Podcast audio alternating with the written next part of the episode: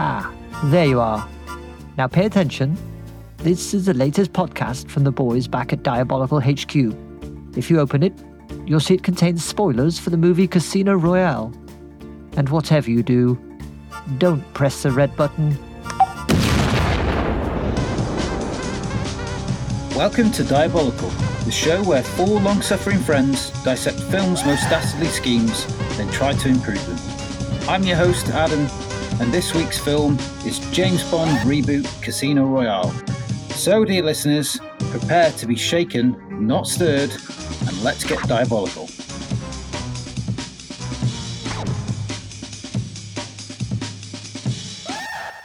Greetings and welcome to this week's pod.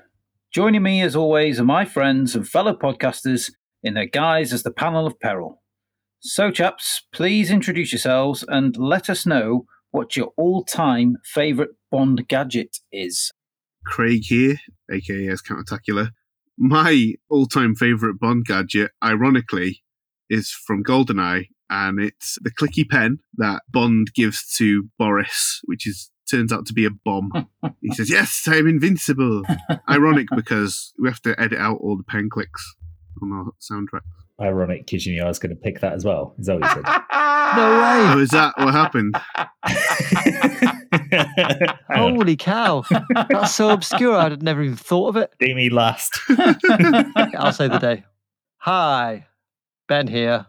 And my favourite Bond gadget is actually from a Bond film we've covered in our first episode. Mm. It's from Goldfinger, and it's the seagull breathing apparatus. of course. Jesus oh, Christ. Wait, Tony, you go next. Try and predict. That is mad. Hello, Adam here. My favourite Bond gadget of all time is little Nelly, bless her. The conveniently stored helicopter in a handbag. When Turner first told me that this was going to be the question for this episode, the first thing I said is, "I can tell you what the shittest gadget ever is: little Nelly the helicopter in the. And I was like, pissing myself. I was like, that's one of my favourite. I thought you'd been a wet Nelly man. Uh, That's what they named the Lotus submarine was Wet was it Nelly. Wet Nelly? Yeah. Oh, right, okay. No, I didn't know. oh that. wow, yeah, that's a cool gadget. I've always had a soft spot for Little Nelly for some reason. I remember it as a kid and thinking that was the, the coolest thing there is. So, especially because he deals with those helicopters, doesn't he? And it's just like a little flat pack helicopter. It's just mental. Do you know what? I think the concept is really cool, but what I think I, uh, that puts me off it is that stupid little yellow helmet he has to wear while he's piloting it. yeah, oh, better wear that. Safety first. and I'm Gaz, and my first choice for Bond's best gadget is from another film that we covered called Moonraker, and it's the Bondola, Bondola which uh, comes Who up could the have water known? To drive on land. Yeah, yeah. First choice.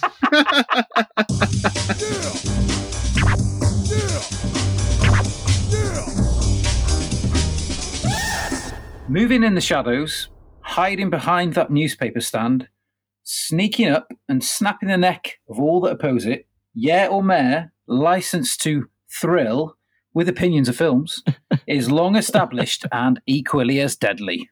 So, can we please have a yeah or mayor for the following films of 2006? The Good Shepherd. Never seen it. Never seen it. What is it? De Niro directed story of the beginnings of the CIA starring Matt Damon. Okay. Yeah, I've gone for the obscure films of 2006 again, but they're not that obscure because some of them you I feel like I should have seen it, but None of us are going to have Yeah. seen any of them, are we? It's going to be a clean sweep. oh, good. Let's see how many we can get this time. Stranger Than Fiction. Oh, yeah. uh, yeah, Is that the the Will Ferrell? Yes. where Emma Thompson's writing his life. Yeah, That would be a yeah from me. four years. So it's four years. That's great. Children of Men. Yeah. Yeah, amazing Yeah, film. Is that Clive very Owen? good. It Yeah. certainly is. Yes. yeah, Ah, never seen it. Yeah, it's good.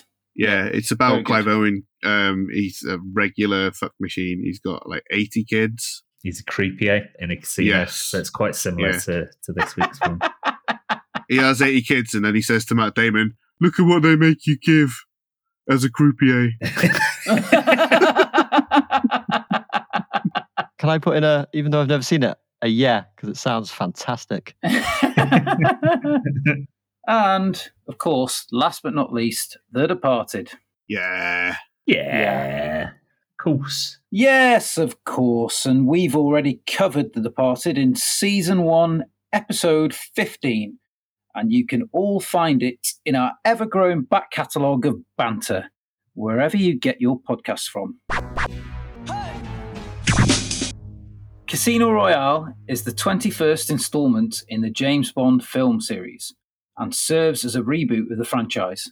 The movie begins with James Bond, portrayed by Daniel Craig, earning his 00 status within the British Secret Service. His first mission as Agent 007 has him on the trail of a bomb maker linked to international terrorism. During the operation, Bond links Le Chiffre, a private banker, to the terrorists. Le Chiffre invests their money in a high stakes poker game at the Casino Royale. Casino Royale serves as an origin story for James Bond, depicting his first mission and the events that shape him into the iconic agent we know. It sets the stage for future films in the franchise and showcases Bond's character development, grit, and determination in the face of danger. But what did we think? Ben, What film. It's, for me, it was a film that revived the Bond franchise. It has probably the most tense action scenes of any film I've ever seen. I sit there when they're running at the crane and that kind of thing, and there's genuine danger there. You got a, a knot in your stomach, and I, I can't think of another film that does that. It has these very clear kind of sections or acts, if you like, and they're all different from one another, and but all equally tense in their own way. It's just a brilliant film out of five for me. a brilliant film out of five. Yeah. I know there are a lot of Pierce Brosnan fans out there, but I was not one of them. And for me, he kind of, not single handedly, but with the filmmakers at the time, they kind of, they sank Bond for me because I, I loved the Roger Moore Bond. And then I just, I could never jive with Pierce Brosnan in those films. And so it was Daniel Craig's iteration that really brought it back to life for me. cool. Countertacular, um, seeing as you've, you've you've mentioned you've watched this and the 1967 Casino Royale, so Yeah. how do they uh, compare? Oh, well, night and day, you know. There's some fun elements of the 67 one, but it, it's quite a mess. It's a it's a fascinating mess. There's some good Mm. choices in it, but on the whole, it does seem like Peter Sellers took a bunch of LSD and just said, "Just- just roll, just see what happens. Casino Royale is a funny one for me because I enjoy it a lot and I think it's a cool film. But as said when we did Moonraker, for me, the Craig era was it felt like an attempt to become closer to the Bourne series of films, where they were known for intense, quote unquote, gritty action. You know, like the toaster fight and all that kind of stuff, and jumping through the windows. You get all the parkour stuff in this, and that wasn't entirely successful for me. I kind of prefer Bond when it's a bit camper and, and more fun. I think Roger Moore's Bond is one that I've kind of grown into. I did enjoy a lot of the Pierce Brosnan era. It didn't all work. Obviously, there's a lot of Die Another Day that is notoriously awful. But I remember feeling like GoldenEye was a great reboot because it had been away for a while. Six years, is it? Yeah, Mm, and I loved GoldenEye. I loved the video game and everything, and I thought uh, it was great to see Sean Bean in it. With this kind of soft reboot, I liked a lot of it, but it loses and gains in equal measure. It's still obviously quite outlandish, and a lot of the action is still over the top. But it's got a lot of it, it's fun in different ways. It's got a lot of funny kind of visual gags that are also great character beats. The first one that always comes to mind is the parkour guy jumping through that tight gap and then Bond smashing through the drywall. yeah. Yeah. Yeah. Well, it's because they describe him as a wrecking ball later, and you, you already Right. recognize that. And a blunt instrument, yeah. and someone points their nose and the other finger in the air. Yeah. Yeah. at that point when we see it, we don't know that, so it's it shows you rather than tells you. I think it's it's very good. Right. You know, yeah, I, Yeah. I think it's really good. It it just doesn't feel very Bondy to me in, in some ways. Like Right. as a, as an action film in its own right, I think it's great. But there are elements of it that are not quite Bondy. I love Mads Mikkelsen. I think the the great strength of this, the absolute best thing about it for me is Eva Green. I always think first and foremost that Bond in the Craig era lost its funny bone because it was always quite wry and wasn't afraid to be funny. Whereas his era seems to be quite grim dark in a lot of ways. But his interplay with her, especially their first meeting, that conversation they have is electric and she's so funny. Mm. It's funny in a different way, right? Yeah. I like it. I don't like it. I'm ambivalent. But in general, I think it's great. Slightly different to being ambivalent. Yeah. I guess. I agree with what you're saying about Eva Green. I think she's fantastic, but I think it's also the character. They've written the character really well, and then they've picked the ideal person to play her Yeah. as well because she she does it, and you can tell she's fully immersed in the role. Whereas previously in the past, uh, like you say, Bond has been quite light-hearted, and it's always been the love interest, and oh, he'll get her eventually, and Yeah. And all that. She's his equal in this. She Yes. doesn't give him an inch, and that's if anything, I think she's his superior. Like she's not a dominatrix by any means, and she's, No, she's no. as a character, she allows herself to be like vulnerable, but she does feel like she's the boss.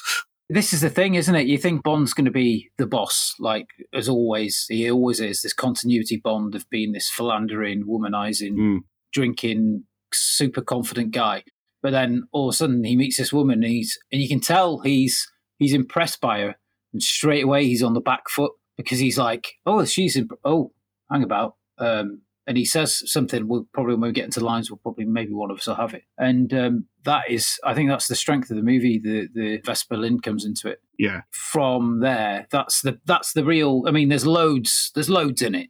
Obviously the the big theme of this and the big aim is to skewer that male power fantasy that is the normal Mm. drive of Bond, and I think Yeah. it is quite successful at doing that. Yeah. Not least the torturing of his meat and two veg. Oh yeah.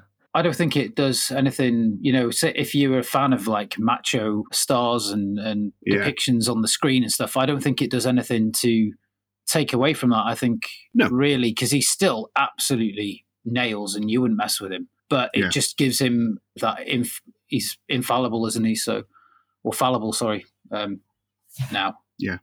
A little tidbit is that they actually kidnapped uh, Eva Green's boyfriend so she could go method. They had him held hostage throughout the making of the film, so she was Oh, right man. there. you Yeah. psychos giving back yet? She didn't realise she'd signed it in the contract. She had to go along with it. Gaz, are you uh, equally ambivalent? No, I think in episode one of this very podcast, I stated that my favourite Bond is Daniel Craig because Daniel Craig is, in fact, my favourite Bond. And this What? is my second get out of town. favourite Bond film next to uh. Skyfall. Ah, yeah, that's a great one. Yeah. Oh, yeah, definitely. I'm much less attached to, to Bond than the other three members of the panel of peril, as I've said before on Moonraker. So I'm less interested in the trappings of, of previous Bonds like Roger Moore, who I have grown more fond of from watching Moonraker and catching Yeah. up on a couple of others in my in my spare time. Yeah. But yeah, I, I just think it's it's a rollicking spy adventure, this film. It's one of the only Bond films where he genuinely feels like he's undercover doing, even though he blusters in and says that he's James Bond. Uh, it, he actually feels like Yeah. he's doing legwork and he's uncovering information slowly but surely, getting to to the Mm. root of uh, well, the money is what he's after. I love the action sequences, as uh, Ben said. yeah, I don't like the black and white in the opening sequence. I feel like that's a pointless affectation. But Yeah. I really like that bathroom fight scene, how violent Mm. it is. Mm. It's very gritty, isn't it? Yeah. What's the psychology of that, Gaz? Of Bond's first fight taking place in a men's bathroom? is there some- some homoerotic undercurrent? a deconstruction of masculinity? Don't want to be in the toilet next to Bond. You feel inadequate. I guess so. Even more so in black and white, I guess. Just heightens it. It's our most vulnerable time, isn't it, when you go to the Mm. loo? That's why dogs are always like looking around shifty eyed when they're pooping. dun, dun, dun. Besides that bathroom fight sequence, the crane sequence, as as Ben said again, and the the grand finale with the the sinking house in Venice, I think is quite clever because it's it's quite Mm. small scale, really, the film in terms of what Bond had Mm. become. Yet that final sequence ups the ante quite considerably. Yet ultimately, it's still just quite a small building sinking into a bit of water, and it's it's properly dramatic Yeah. very dramatic with Vesper being trapped in the lift. Yeah. Yeah, it's it's, it's got a genuine emotional kick. That ending, it's it's very Yeah. very nicely done to the extent that that Bond probably hadn't done since uh, Lazenby's finale, I suppose, where his, his wife dies. Spoilers. Yeah. Mm, mm. Interesting that you say that because I obviously got the felt the parallel there, but I just I always feel with Lazenby, it never quite made it. Mm. He didn't have the chops to pull it off. No. But I thought this film really nails that. I, I ending. disagree. Yeah. breaks- he steps in. Fa- famously. Absolutely breaks my heart when he says we have all the time in the world. Mm. Oh, it's awful. It's so wooden. yeah. Ah, I call quite I it. all right, reckon- really. I reckon we it's know quite what you, all right. uh, we have all the it's- time in the world. it's gonna, that's going to be your pick, isn't it? So we got another different Bond. I think it's going to be. Well, we'll see. It's a significant moment in Bond history, isn't it? Really, uh, Yeah. that particular film, as is this one, really, because I- I, I'd echo what you've all said. Parts of what you all said. I absolutely. It's a change from continuity Bond. Really, was what what they've had with all the others, Pierce Brosnan included. Yeah, I get uh, Golden Eye. I thought that was fantastic as well. Same director, GoldenEye and Casino Royale. Yeah, Martin Campbell. Yeah. Yeah, yeah, yeah. I, I loved that, and I thought it was a great introduction for Pierce Brosnan. But then Mm. after that, it just goes a bit down. I really like The World Is Not Enough. I thought uh, Robert Yeah. Carlyle was an interesting villain. Uh, Sophie Marceau, even more so. Marceau, more so. Obviously, Dr. Christmas Jones, whatever the fuck she's called, is Yeah, terrible. But uh, Denise from that, Richards. Uh, yeah, Yeah. that's it. Yeah, apart from that, Um, I, I really like the twine, as they call it. Yeah, I don't I agree with the bl- the black and white scene at the start as well. I just thought I know what they're trying to do, but I just thought what's the what's the point really? But then once it gets into the titles, and it's got my favourite Bond theme there is. yeah, it's um, a corker. and the titles are, are very Bond, but then they're Mm. not at the same time as well. It's the focus is on him, isn't it, instead of the naked silhouette women. My note was new Bond, same Bond, great. Accidental partridge. Yeah, new Bond, same Bond, cashback. but then um, Chris Cornell at the end of it screaming, "You know my name, you know my," Mm. and it's like fucking goosebumps all over your arm, and it's like we're back. Oh, it's so powerful. I love the titles graphically as well. They're they're gorgeous. yeah. One question I wanted to ask you all is: there's a part where um, Bond gets his dinner jacket off Vesper, Yeah. and she says, "There's dinner jackets and there's dinner jackets," and he puts it on, and he's looking at himself in the mirror, and he's sort of checking himself out. And I was thinking, Mm. who does he think he is while he's looking in that mirror? Because everybody else in the world will be like, "I look like James Bond." Bond, James Bond. Who do you Oh, reckon I James see. Bond thinks he is? Ah. I see. I thought you meant like, who does he think he is? Yeah, you mean? did I. What Who you mean- you are? But what you Yeah. mean is, who does he imagine himself as? Yeah, who- Yeah. Who's he imagined himself to be? He's- He's already James Bond. So who Yeah. who's he going? Oh, I look like a, a young David Niven. I was going to say that, you know? David Niven. Said George Best. Oh, George Best is a good one. George Best. Fucking Was he already dead by then? though? Drunk gruffy himself to hobo death? George Best. yeah. Yeah. Ah, No, back in back in the day, not in his latter years. Oh yeah, he uh, he bloody scrubbed up that lad. I can only picture him with fucking shite hair and a, a football jersey, Oh, you need to do some Google searching. a fag hanging out of his ear ear hole. The ear hole is just pointing straight out. and somehow smoking it through his ear, just like drawing it all the way down to, to the filter. ear, nose, and throat. Feels like that technically that could work. Just like pinch your nose and you do it while he's talking to you and drinking a pint at the same time. That was one hard living motherfucker. Oh yeah. Maybe he thinks he looks like Gomez Addams. yeah. Name's Gomez. Gomez. Adams. Look, Vesper, I look just like Gomez Addams. By, heck. He's an Hampton chap, him, isn't he?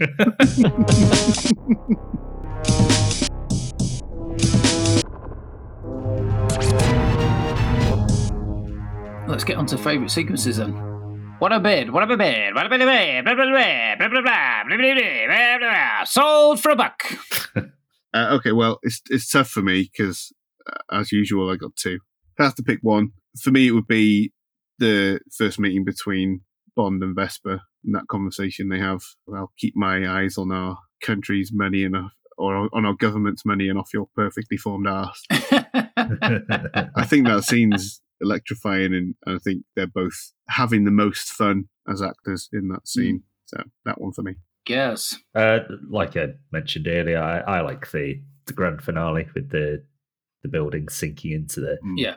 the Venetian Canal, even though it was it was trying to ape the Bourne camera style, slightly more handheld, and to a lesser extent Christopher Nolan's style that he used on Batman Begins. There's a great sense of geography, and you know where the bad guys are, you know where Bond is, you know where Vesper is at all times during that sequence. Yeah, It's incredibly tense and it escalates nicely when he, he shoots the the piping, which explodes and crumbles the foundations, and you get Mm. shots from the outside to give you a bigger Mm. perspective. And I, I just think it's masterfully uh, crafted action sequence. it does suffer slightly from being set in the same place as Moonraker and not being as much fun as the Moonraker Venice sequence.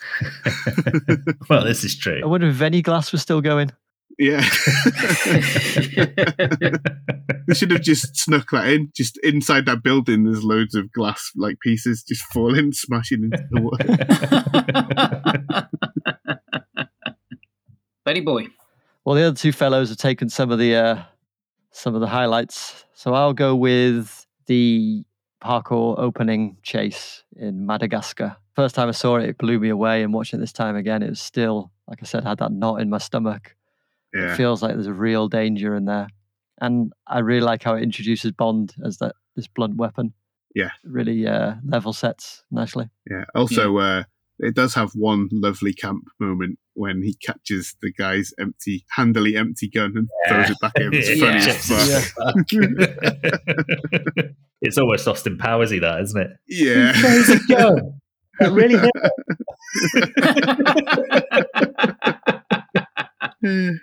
it's that bit where the guy starts running and you're like, he's an absolute maniac, this fella. And then Bond's chasing after him. You sort of think from it from Bond's perspective, he must be going, What the hell am I doing up on this crane? And thinking about jumping from one crane to another and stuff like that. It's just Yeah. insane, isn't it? And it's another one of those points in the film where you go, Yeah, this is something Pierce Brosnan, Timothy Dalton, Roger Moore, Sean Connery, the other fella, uh, Jules Lazenby wouldn't consider even consider doing, I don't think. No, it's a complete complete departure from their interpretation, isn't it? He kind of becomes Bond, doesn't he? He doesn't begin as Bond. Exactly. Yeah. My favourite sequence is after Vesper's been kidnapped and the ensuing chase going through the country roads, and then oh, Okay. just her uh, slung on the road Yeah. just over the crest of the hill. Yeah.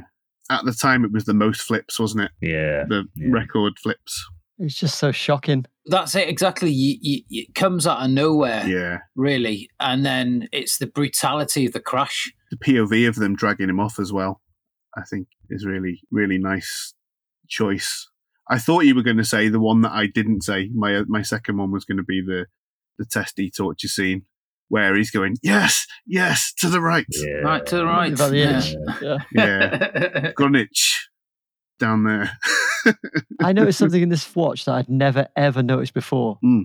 When Bond goes into the airport, Richard, Richard Branson. Branson. Richard Branson, I'd never ever noticed him before. Yeah, with his arms getting checked. I'd never noticed him before. I'd always known that he was in it, but never spotted him. Shittest actor ever. Just standing there. Just stand like this, Richard. Okay. I put in my notes actually. I put Branson, gross. Yes. if I'd made a note, it probably would have said that. Not as gross as in Superman Returns. Oh, that's gross. Yeah. I've got a few like general observations of the film if we've got uh, some room for that. Wait, uh, let me just do a quick intro. Craig's general observations. there are some interesting. Uh, I don't know if they're continuity errors or Wait. Countertaculars. General observations. You lovely little man. ah! it's a fucking albatross. That name. He's got such disdain for you, Countertacular. He absolutely hates you. Wish I hadn't won. No, you don't, you fibber. No, I don't. I don't know if they're continuity errors, contradictions, what have you, but in that scene that I mentioned between Bond and Vesper, one of her observations about him, which I think they play up to in this, is that he doesn't come from money. And you see that when he goes to the country club, you know, the snobs with the Land Rover and he fucks up their car. And Yeah. he does fun. seem to hate like rich people and he does feel a bit uncouth. But actually, even through the course of this film, he becomes one of them. You know, he's ordering the Mm. caviar and the champagne. And in future films, he's definitely more like that. Oh, yeah. But then also in Skyfall, he does come from money, right? The Yeah. Bond Mm. family has an estate and everything, and they have, you know, a, a slave that lives lives at their house. I just think that's not having a, a proper continuity supervisor. Yeah.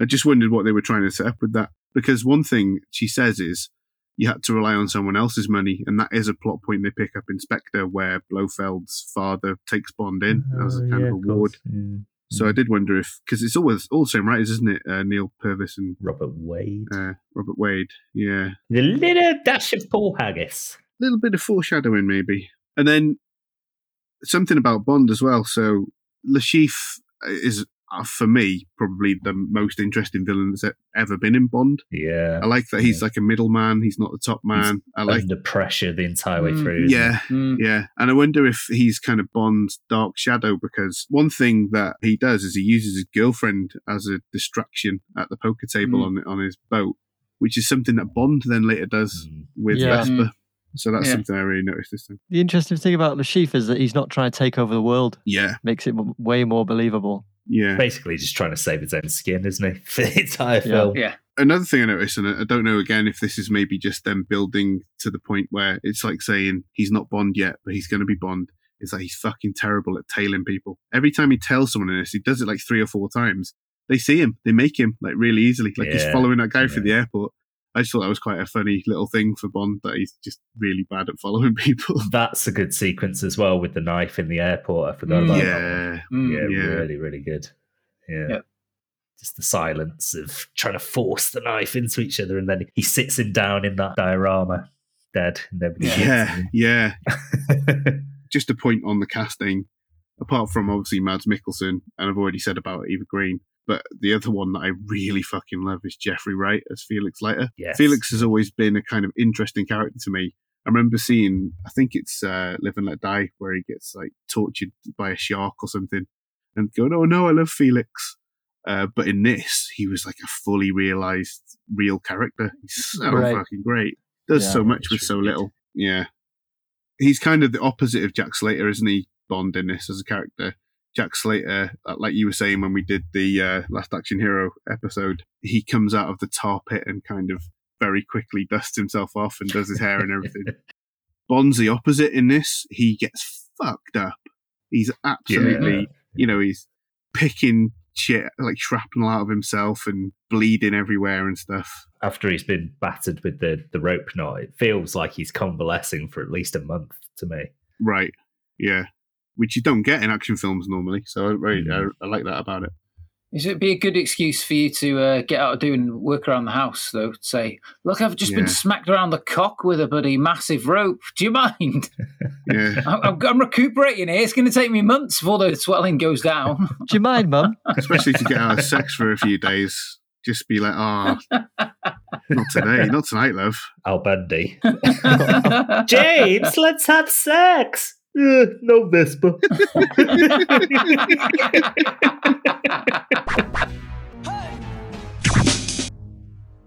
right, shall we go to favourite lines, I believe? Ben. Well, my favourite line, having heard what Countertacular said about his favourite sequence, might be one of his.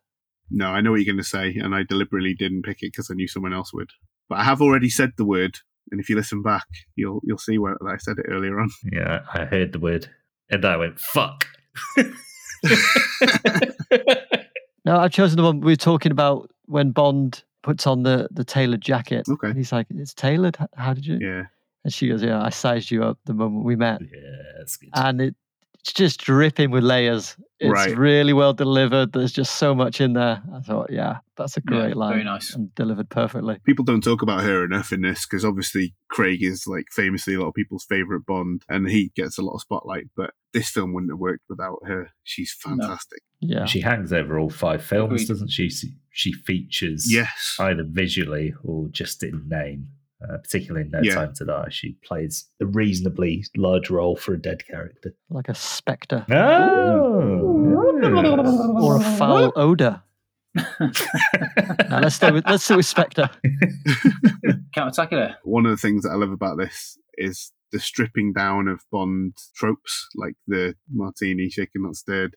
In the book as well, he creates his crazy Del Boy cocktail, Vesper, which is like three measures of Boy Gordon's, cocktail. one measure of Kina Lillet, shaken over ice with a With an slice umbrella. of thin slice of lemon peel. I love that everyone at the table is like, "Yeah, I'll have one of Yeah. those." But my favorite Yeah. is Felix, and he goes, "Friend, bring me one of those. Keep the fruit." You dream of delivering that. You'd love to say that, wouldn't you? Oh man, keep the fruit. You'd love to say that in a bar and have the person respect you. Absolutely. I have in local shitty little village pubs with my brother at night. Shiters ordered martinis and vespers and I drank have them. absolutely no happily. problem believing that at all. I can well imagine. While you were drinking them, were you cursing the bartender for not giving you the respect you felt you deserved? Oh, we definitely would, would have been giving them abuse, not deserved either. like um, if they're going, how do you shake it and not stir it? I would have been going ape shit with them at that. Just fucking people asking me stupid questions like, "What's the difference, shaken not stirred?" And I have to explain to them. All right, if you shake a drink over rice, it dilutes the alcohol. and it's more pleasant to drink. Oh, that was like a Tim Robinson character. Fucking drink is so fucked. Just wanted my drink shaken over ice.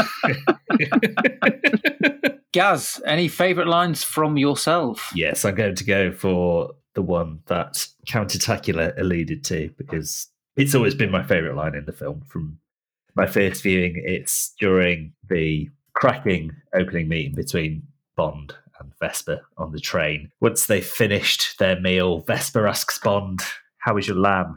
And Bond replies, Skewered. One sympathizes. Oh, it's very good. It's the delivery of Yeah. skewered.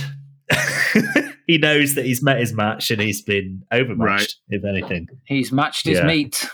Yeah, his face as well. Yeah. And then when he when she gets up and walks away, and he's looking at her, and he's like going, Yeah. Yeah. Impressed. Impressive. Very impressive. Oh, that should give me an idea for a business. Meat matching. you upload your profile pic, and then based on your, your profile information and picture, we match you to your perfect meat. Ah, and then send you a pack of sausages that tailored to that uh, suggestion. yeah. It took me way too long there to figure out you were talking about meat with an A and not with two E's. I thought you were just describing every dating app. Just invented Meet- dating apps. meeting, matching, meat match. You better swipe left or right on the various meats to create your perfect sausage. Yeah. meat match. and it had to be done. The, the the advert would have to be that meeting, matching, meat match. My favourite line is uh, equal. Another spot of verbal jousting between Bond and Vesper is, uh, "Don't worry, you're not my type. Smart, single." Yeah. One other line that I love that nobody mentioned, I'll since nobody mentioned it, I'll bring it up. Which is when the banker comes to give them the money, and Bond says, Yeah. "You didn't bring any chocolates with you." And he does like and the guy's like, "Oh no!" and Bond's like, what? yeah.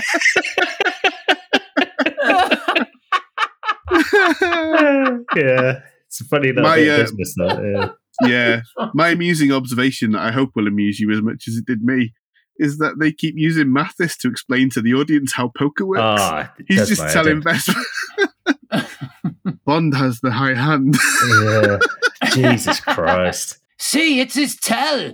Look, he was right. Yeah, yeah. tell. The most annoying one is when they put all their shit in, everybody goes all in, and there's clearly an absolute shitload of money. And he's like, there's $150 million on the table. I was like, I, I knew it was a lot. You didn't need to explain it to me, thanks. and uh, Bond will have to go all in. Oh, yeah. Jesus. Very annoying. That's when they should have they should have had like a little paperclip character coming at the side telling us instead of Mathis. You know, that's when the Yeah. wasted opportunity there. it wasted actor as well. Could have had like a, a little cartoon uh, Walther PPK coming in at the side, little cartoon one saying Bond has the biggest hand. There, there. He'll have to go all in here. He's such a silly character. Like every time he meets Bond, he's set up someone to get arrested or something in the background while they're talking. The exact moment, oh Bond, you're here, and then he's like frantically texting saying, "Do it now, do it now."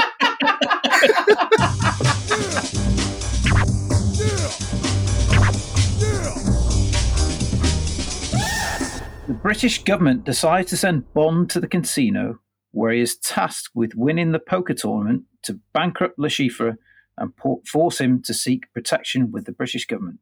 Bond eventually wins the game, but witnesses Le Chiffre kidnapping Vesper. Bond takes off in hot pursuit, but totals his rather nice Aston Martin, swerving to avoid Vesper, who has been tied up in the middle of the road. Bond is pulled from the wreckage and taken away to be tortured by Le Chiffre, who is desperate to reclaim the money Bond has won. As things look bleak for our hero, the mysterious Mr. White enters and kills Le Chiffre for being an untrustworthy sort of gentleman. Gaz, he's not had the best of luck, has he, Le Chiffre? No, he hasn't. Right, we'll end that section there. Thank you for that. Dun, dun, Uh, dun. swifting on.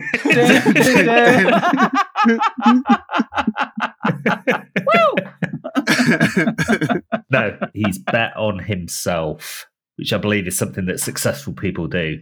But he's absolutely shit the bed, overplaying his fake tell hand too early, not accounting for the endless resources of the United States government to buy Bond back in. Certainly, the way Leiter is presented to us, it's quite obvious that he's a government agent. and shit at poker. Well, yeah, he's very shit at poker. Uh, and so his plan is not great when he's clearly already in over his head to to just bet on himself in a game of poker. I think he's actually quite reckless. And uh, he doesn't deserve that lovely girlfriend of his. No, no, he does not. Especially he's willing to get her arm chopped off. What a bugger. What a dirty bugger. Yeah. Absolute sod. Catacular. I don't fully agree. I think his plan is actually fine. I don't think it's fair to say that he would know that Felix. Well, maybe he would know that Felix was CIA, but would he know that the CIA would back up MI6? Not necessarily. I think Bond's lu- a lucky fuck in this. He only survives his heart attack because Vesper comes and saves him. There are loads of times when he could lose. He's just as bad at bluffing in the end as Le Chiffre is, especially in that torture scene when he's trying to bluff. No matter what happens, Le Chiffre will die because you know MI6 will come. It's just pure chance that the syndicate decide at that point, you know, that they're gonna fuck him off. So yeah, I think his plan is fine, and I just think he's the, a victim of happenstance, much like old Barry Lyndon. Go back to our Barry Lyndon episode. Yeah. Mads Mikkelsen, the milky-eyed Barry Lyndon. Yeah. Poor bugger. Ben, what have you got floret wise? I'm siding more with Gareth on this one, I would say. His initial plan is to play the stock markets and he was going to blow up that plane right. to cause the crash. But that obviously lost him the money that forced him to host this high stakes poker game, right? Yeah. So if I'd lost terrorist money, I would not try to win it back in a poker game. Even if you were really good at poker. Get down the dog track. That's what I'd do. I don't know. It's still very risky, isn't it? Doesn't matter how good you are. Mm. It's a very risky play. Do Derren Brown, can't you? At the dog track. Yeah, this is the winning slip. Slam it down. Is that your plan, Gaz? I wish it was. Bet it all on the dogs. Because it's a proven money spinner, isn't it? yeah. I think I'd have done something similar to my first, you know, the plane bombing caper. I'd have done something further along those lines, which I feel I'd have more control over than the poker game. but he did that. What? He did try that. So No, but I'd go again. Just keep playing that angle okay. until it, Yeah. it comes off because it Mm. feels like you have more chance with that than a high stakes poker game. Mm, maybe it's the timing of it. You got to wait for the launch of yet another big super mega plane or something. He can manipulate any situation. You know, he could go into a software company and shoot the CEO. There's all sorts he could do. We're coming up with all the good ideas now, aren't we? So I'm, I'm giving him four florets of broccoli. It's a low Yeah. one. I don't think it's very good. Ah, It's too Yeah. risky. Mm. where am I? yeah, I tend to agree. I think his it's his overconfidence again that he can. It's down to him to fix everything, and he he's got the confidence he can do it. Whereas he's probably got the resources to probably pay one of the best poker players in the world to enter to that tournament and and stand probably a better chance than him to win it, rather than Le Chiffre is uh, organising this tournament and taking part, and it's his chance to take him down. He could probably do it a bit more incognito. But then I do appreciate what uh, Kawataka said as well, which is a, an interesting angle as well. But ultimately, he fucked up.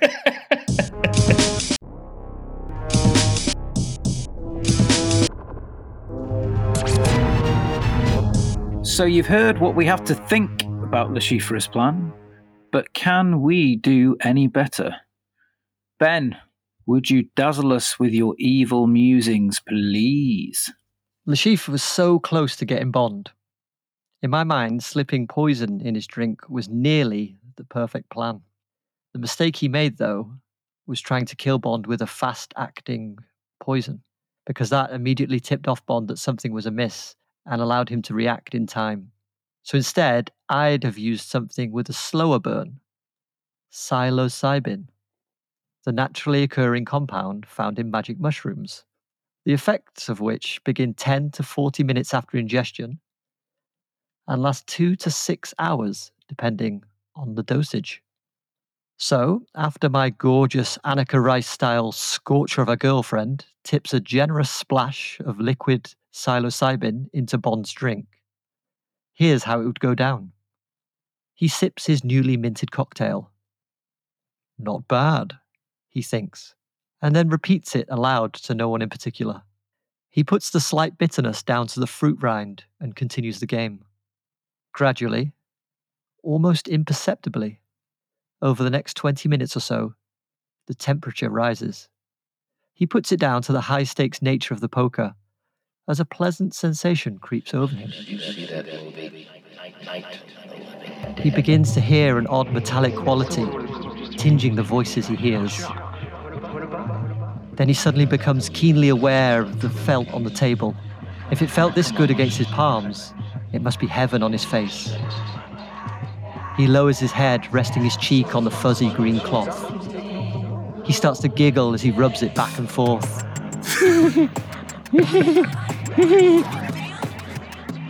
Mr. Bond, says the dealer. 200,000 to stay in the game. Bond looks up to see a serpentine figure sitting where the dealer once sat. Its forked tongue passes over its lips. Bond springs up in his seat and notices the eyes of everyone on the table looking at him. The sight reminds him why he's there. He gathers himself as best he can and peeks at his cards. A jack of bubbles and the body of Christ. That money is as good as mine. His eyes dart side to side, unsure if he had just thought that or said it aloud. Opposite, Le Chiffre's neatly kempt hair has become unruly, writhing in the air around the table like furry tentacles. But Bond refuses to be distracted. This is a chance to stop terrorism after all. I'm all in. A confident grin spreads across his face. One by one, the other players fold in the face of such reckless play.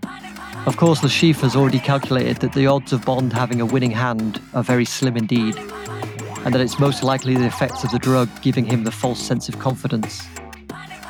Le Chiffre calls and shows his hand. Full house. Mr. Bond, your cards. All eyes turn to our hero, who is tracing tiny shapes in the air with his finger, muttering, Diamond? Diamond? Big diamond. Finally, he manages to regain a modicum of composure and reveals his cards a pair of sevens, one with a chunk nibbled out. There are gasps and applause as Le Chiffre takes the spoils. He looks back, ready to mock Bond, but Bond is already rolling on the grass outside, laughing at the sky. Did I say that out loud? Or just think it? When was the last time you tried uh, psilocybin? I know the last time you tried it. exactly, exactly. And I can tell you, it's, it's a very different experience to that. Very different. It's been a couple of decades for me. it doesn't have that effect on you, and it's gradual as well. You know, it's very progressive, and it happens probably over the course of a, a, an hour before you get to the probably the height of the full trip. I'm aware of how it works, but are you aware of how this podcast works? I can't talk for an hour, build it up every moment. I have to condense the plan. Yes. Okay. Well, uh, nice plan, but um, I'm not buying it. I like the Jack of Bubbles and the Body of Christ. yeah, Body of Christ is very good. Fear and Loathing in Montenegro. I definitely would have a wonderful time uh, if I could see all that kind of stuff, and I and I would be uh, yeah having a having a great time. So thanks for that. It's uh, bringing back some fond memories. So the hair is actually something I actually experienced in uni. I was looking in a mirror, my hair was going like squid tentacles, and I couldn't control it back when I had hair. Have you ever? uh, Did you ever try writing and watching yourself write? That is No. fucking immense. It's fantastic. I did wave at I did wave at a cardboard cutout of Steve Redgrave for about thirty minutes. He was waving at me from a, s- from a sports shop window. oh, good times. Something wrong, Mr. Bond? Just admiring the shape of your skull. right. Any further questions? That's a pretty good plan, I'd say. Would anybody step in? You know, Mathis, Felix, and go, You all right? yeah, maybe someone might step in, but the damage is already done by then. Yeah. I don't think I don't think he could be replaced. I don't think even if um, Felix or Mathis step, stepped in, it's about him. They say, don't they? The Bond is the, the best poker player in the service. Yeah, but couldn't they go, Well, we need the toilet break? And then they take him to the toilet and they give him some marmite on toast and you sort him right out. What happens if he doesn't like Marmite? That he's a bloody heathen. Revoke his double O status. yes. Yeah, exactly. Exactly, Gus. Exactly. Yeah, I guess it's possible that someone might step in, but like I say, Bond will be out of the game for a while, and that gives Le Chiffre a good window to recoup the money he needs. Yeah. I could really picture it all. His face on the felt, all the eyes and stuff. Right. Any further questions? I am satisfied. Very good. Count Attaclia. Le Chiffre nimbly flipped his chips. Clickety clack, clickety clack. Shunting each from the top of the stack to the bottom in his dexterous right hand. The croupier slithered two cards towards him across the green sea. He fanned them under the curtain of his hands. His scarred eyelid twitched a nervous wink. Involuntarily, his left hand rose to his temple in a grim salute. He had a two and a seven. He looked furtively across at Bond, acutely aware now that he had tipped his hand. Miss Lynd had been accommodating enough to share that Bond had identified his tell. He imagined he could make a pantomime of it and trick Bond into recklessly raising the ante, but what good might that do him should he prove unable to control his tell when it was real? He had to win this game. He pictured the ignoble associates and creditors who would dispassionately execute him in the event that he lost. He recalled the machete attack in his hotel room. Who would they send for him next? Mr. White? That snake Gettler? He grimaced at the thought. The ignominy of being dispatched by that sickly string bean, with his stupid hat and his stupid glasses with the one dark lens. and then a thought struck Le Chiffre. An idea so powerful, the very breath leapt from his breast. He sucked down wonderful air from his inhaler and excused himself from the table, folding his hand. Bond allowed himself a smirk. He felt assured his man was on the ropes, but Bond's smirk turned slack when his opponent returned, metamorphosed sartorially and anatomically. His scarred, weeping eye was now concealed behind a dark glass, and the devil had lopped off his own left arm, the sleeve now pinned to his dinner jacket. Bond composed himself and wryly said, I didn't realize this was the type of casino that had one armed bandits. Talk about a losing hand. Could you finger anyone as a suspect? Le Chiffre smiled wolfishly as he replied, I'll never tell. So there you go.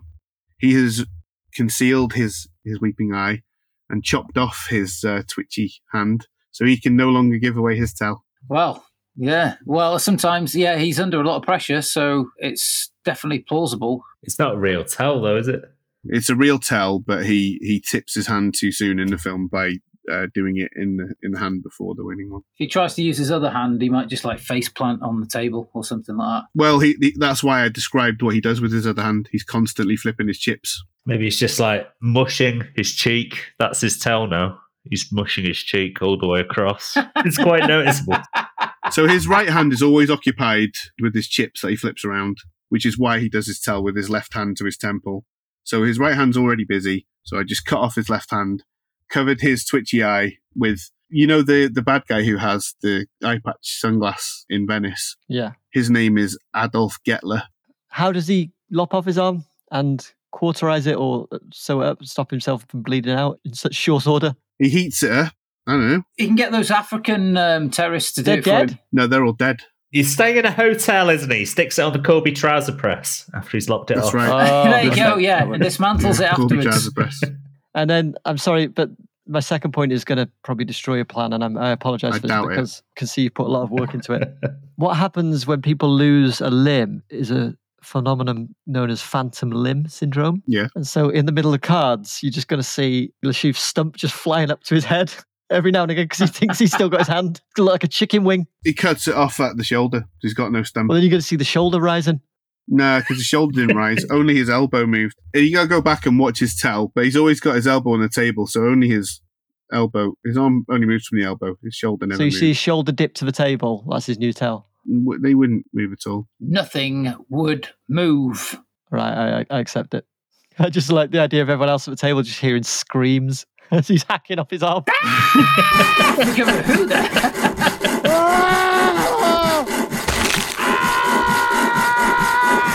Come down and just like a loose jacket. he's like crawling across the floor, sweating and bleeding everywhere. All he does is he he grits his teeth and he has a he has a, is a brandy and he just gets to it. And then, as you say, Corby Trouser Press, ideal. As we know, he's got access to loads of drugs, psychosilibin, the stuff that he poisons Bond with. So he gives himself some kind of, uh, you know, local anaesthetic. Uh, uh, also a big brandy because he's a he's a man, isn't he? And uh, lops it off, seals it shut with his tra- trouser press, and gets back on with the Tuscan hand. And he's aiming time Uh, for yeah. tea. Fish finger sandwiches. Lovely.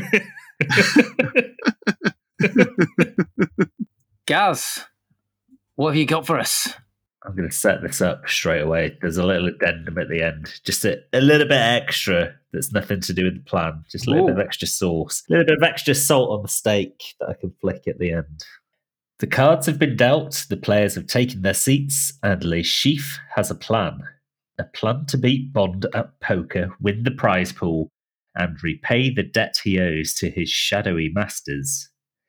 Hmm? What is it? My, my, my. Wouldn't you like to know?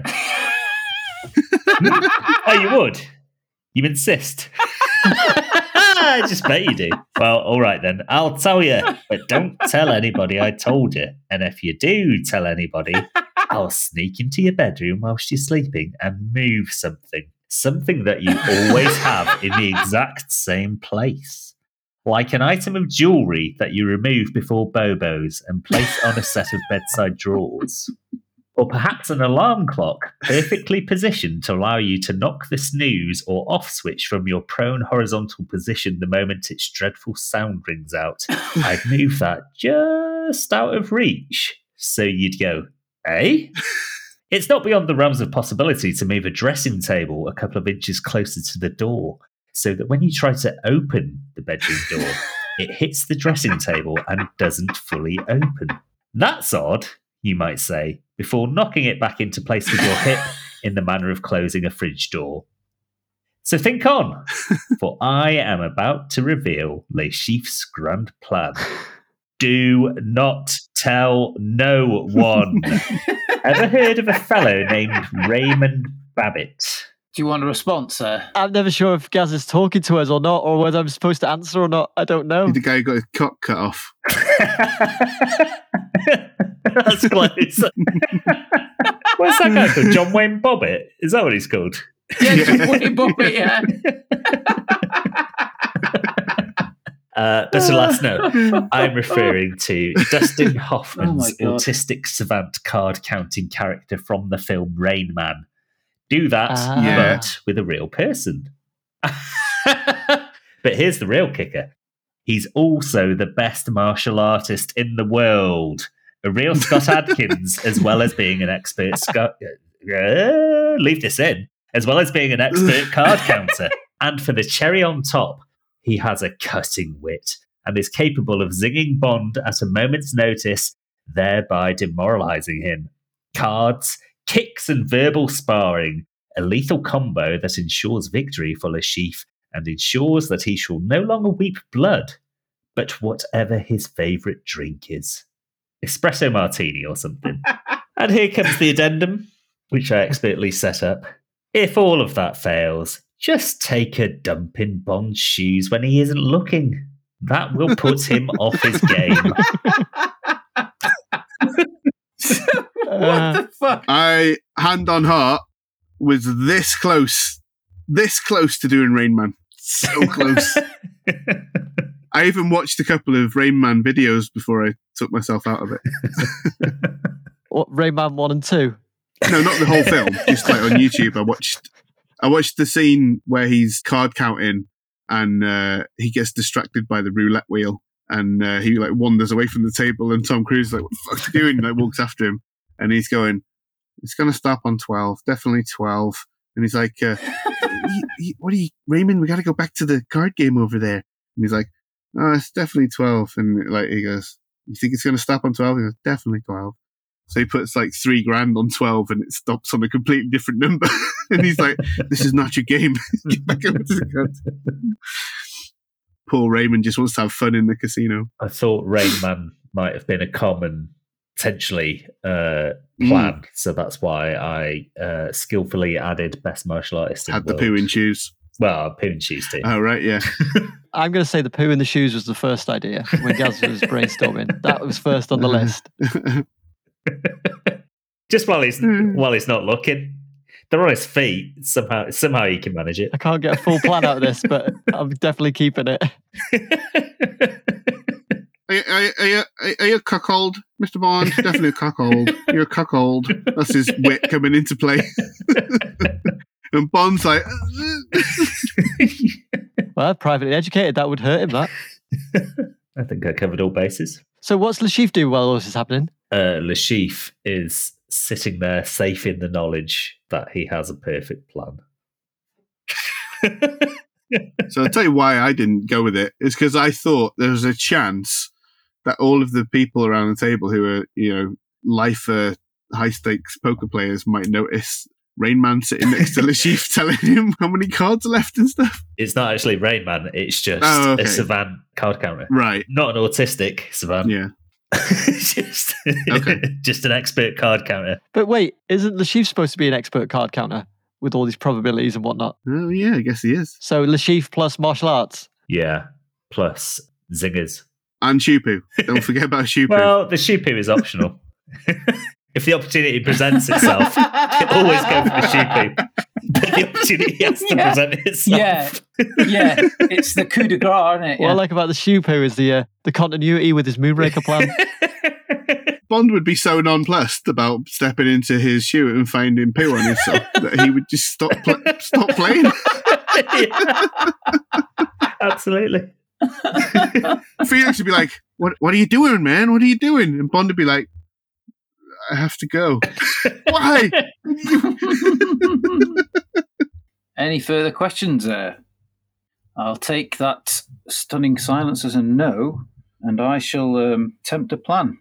Le Chiffre devises an unconventional plan to distract his opponents during the poker tournament. Tits. like the Gaza big plastic set. He's just wearing.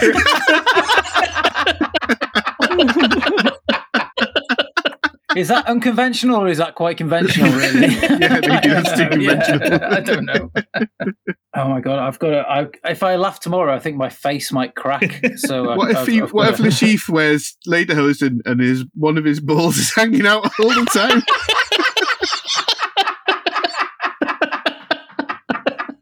And in the front pocket of the lederhosen, he's got a little mouse that just sits there, just looking around. And he's got, and he's got a Subbuteo player in his hair. What the fuck are we all eating or drunk today to make us like this? I had a very big can of Red Bull. I'm sorry. Did you? right, Christ. Shall I start again? I'll start again. Le Chiffre devises an unconventional plan to distract his opponents during the poker tournament. He gets one of his cyber henchmen to secretly install a high tech airborne system in the casino, which he cleverly programs to release a series of scents periodically.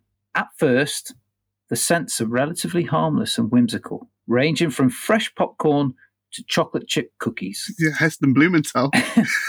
the participants are oblivious as the fragrances are fairly normal at this stage, assuming them to be the smell from the kitchens. As the game progresses, the Chiffre increases the intensity of the sense. Suddenly, a burst of pungent cheese overwhelms the room, causing a few players to wrinkle their nose and lose concentration momentarily. The Chiffre looks unfazed, while some of the other players look at the fat bloke, who suddenly looks uncomfortable. Little does that guy know, the prawn sandwich he had on room service was a little past its best by date, and it had a couple of other things in there to seal the deal. As the game continues, Le Chiffre, realizing he needs something more potent, activates the stinky surprise mode. Horrendous odor, reminiscent of rotten eggs and smelly socks, permeates the air, making it nearly unbearable for everyone at the table. Players start gagging and covering their noses, desperately trying to soldier on despite the stench. The big guy, now under heavy suspicion from almost everyone in the room, suddenly violently fills his trousers. Oh my god, you should see how much there is! Oh Jesus, it's everywhere! People are running out of the room. Some are being sick as they run. Others are vomiting in plant pots. It's sheer pandemonium. They're sick everywhere. Bond, renowned for his resilience, fights to maintain his composure, but even he struggles to withstand the increasingly nauseating smells. Just as Le Chiffre planned, Bond's face turns a shade of green and he suddenly lurches forward, vomiting all over himself, the dirty boy. Dazed and confused, Bond joins the throng of people leaving to go and tidy himself up. As hotel staff suffer, including security personnel, trying to help their guests, the Chiffre acts in all the confusion. He inserts some of his own cards into his own hand, the best hand there is. Le Chiffre, secretly wearing a nasal implant that shields him from the foul odors, chuckles smugly. He has successfully disrupted the game and got the best hand to neutralize Bond. I was going to ask why isn't the chief effective? Yeah, it's top of my list too. Yeah. Second is uh, bad prawn sandwich. Wouldn't the uh, fat guy vomit before he shat? Uh, I don't know. I. Could have put laxative in it. well, it had other stuff in it as well. That's it. It doesn't really change the plan, does it? It's either way. No, it doesn't make any difference. if he'd spewed, it would have been fine. If he'd shot himself, he would have been fine. What I was hoping you were going to say is that when the smell of cheese was released, he floated into the air along the smell lines and then just landed on the table. Belly first. yeah. I got the idea because I was just thinking, and then my granddad used to say, if you ever need to fart, if you ever need to win a high stakes poker game, but he, he used to say, fart, fart near a fat person because they always suspect the fat person. So for some reason, that and then I saw the Uh. fat guy in it, and that sparked off that chain reaction. And there you go. Amazing. He gave you a Werther's original just after saying that, and then fired, ran off. They're creamy and uncommonly good.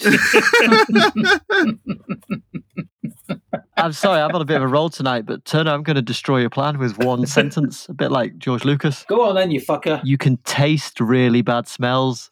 Yeah. So Le Chiffre's going to be tasting all of that. uh, with his and he's going to be vomiting as well. He's not going to have time to swap his card. Yeah, but it's it's the scent, isn't it? It's like you know when you um when you've got a cold or the flu, and you eat something, and you can't you can't really taste it, can you? What if while he's got his nose implant in, he's also got an airwaves Ah. and he's just like chewing on his airwaves.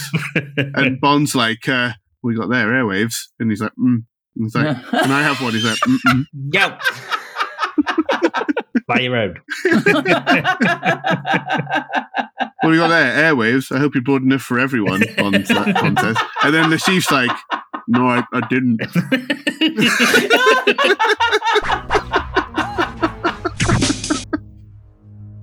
Some truly diabolical schemes there, Peril Pals, but who was the most diabolical?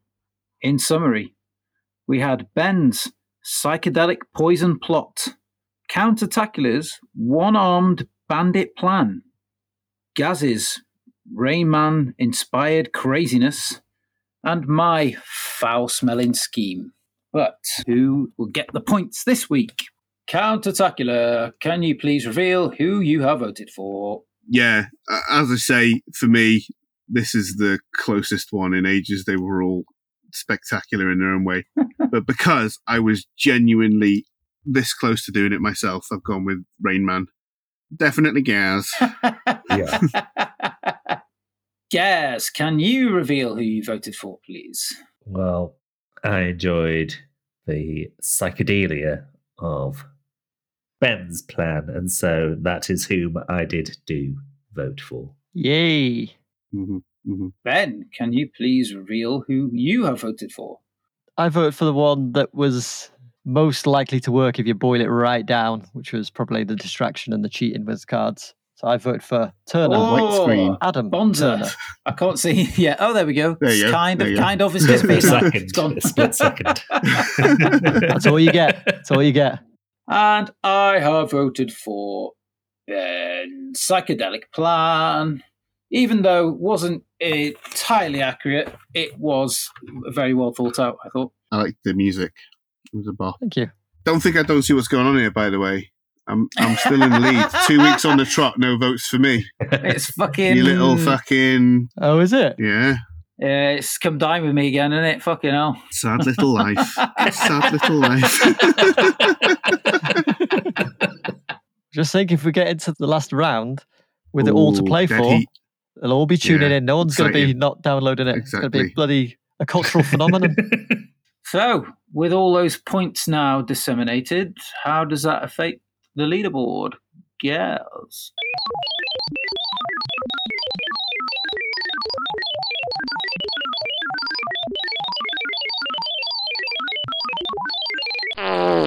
Still in first place with 19 points is Count Attacula Blah! in joint. Yes, blah, blah, blah. In joint second place with 17 points apiece are Adam and Ben. wow. And in final place with 14 points is your gentle scorekeeper. oh, still all to play for, though. Mm. And next week, it's the choice of Ben. So, what have you got lined up for us next week, Ben? Well, I thought I'd dip into a, a little bit of sci fi. I'm going with a, a film based on a series that I particularly love. We're going to be watching Serenity. Oh, with future Bond Chiwetel Ejiofor. Ah, yeah, of course. Mm, There you go. There you go. Ah, incredible foreshadowing. How there. very queer. Uh, queer. Yeah, clear. I was pretty sure you were going to say one of the on the buses movies. Wasn't sure which one. Uh, I would, but I can't pick between them. right. So it's either all of them or none of them. Fievel goes on the buses or the Goonies I hate you, on Butler. the buses. Or the bussening. And that brings us to the end of this week's episode. Thank you for listening, and I hope you've enjoyed yourselves as much as we have. If you have, please leave us a five star review wherever you get your podcast from. And don't forget to follow us so that you never miss an episode. Why not share us with a friend, acquaintance, or colleague and follow us across social media on at Diabolical. So until next time, dear listener, be good to yourself and each other.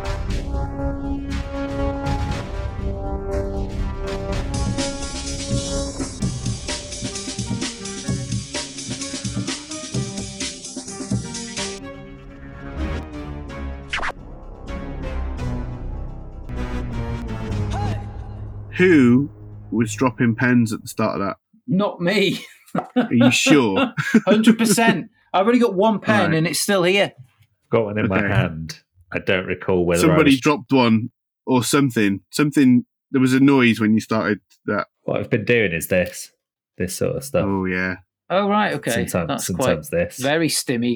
It's not. Oh, yeah, that's nice. That isn't it? Yeah. Yeah. Yeah, I like that Yeah, I like too. putting I like. there, put- yeah. I like putting the pen through the hole though. I like putting the pen through the hole, Yeah. and then if it doesn't fit, just stuffing it in until it does fit. Right. I just sit still and listen to what people are saying. You know, yeah, that old chestnut. yeah. Right, yeah, I'll, I'll give you a bit more time then. If how, how long do you need? Do you need like five, ten minutes? Uh, I can just- waffle a lot of shit. no, not that long. Guys, just go with But- the Bondola from Moonraker. Yeah. The bundle is what I was thinking of. yeah. Gondola is very good, actually, isn't it? Yeah. Not only Yeah. drive on land, it also spooks some pigeons into giving a little double take. Ah, of course. Yes. No, yeah, Famous pigeon double take. yeah, yeah. I think quite quite a lot of the great gadgets are just in the Q sequences, aren't they? That you don't actually get to see used in the field, but they're kind of tested in the background. Is there like an inflatable jacket or something? Yeah, the laser gun that melts the Mexican. Right, The best one of those that's in the background that Bond never uses is the sofa that eats a guy. right. He's The scientist just sits on it and then he's devoured by a sofa. Oh yeah, yeah. it's all going on in the background. It's amazing. It was a yeah. It's a three years and a one. I haven't seen it. And Who hasn't seen it? years. No, I said yeah.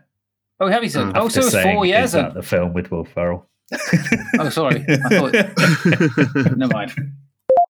That Le Chiffre, he was re, re evil. He was re evil, that Le Chiffre.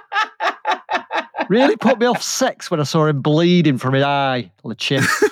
I was once trying to do it to Casino Royale, and uh, I'd accidentally picked the wrong one. It was the Peter Sellers one. It put me right off. Now you've mentioned the, the next uh, version of Bond. What? Who do you reckon it's going to be? Uh, I've do you got think? two ideas.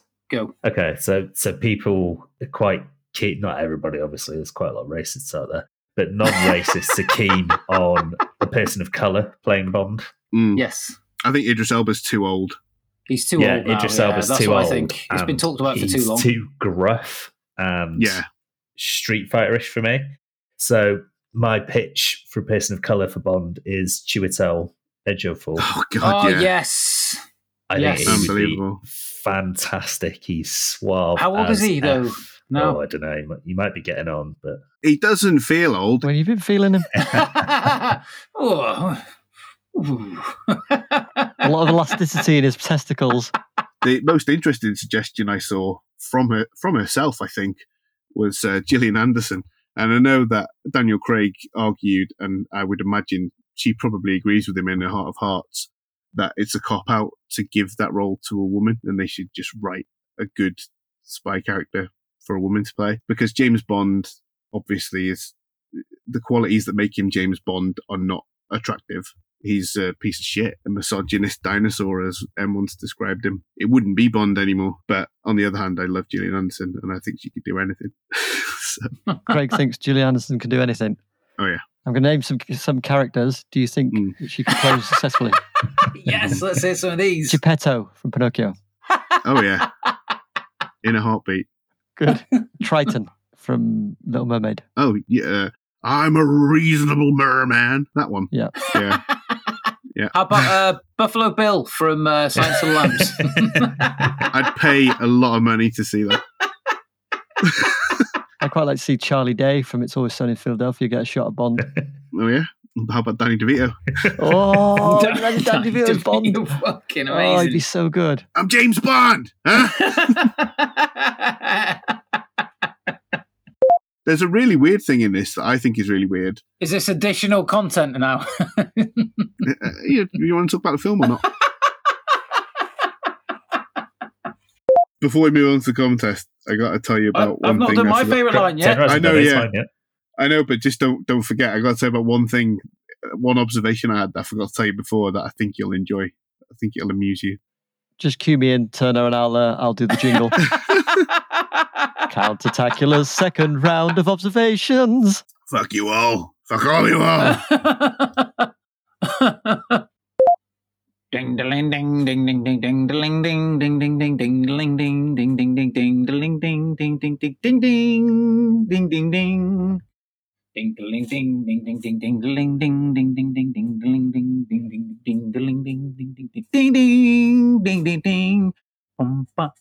Thank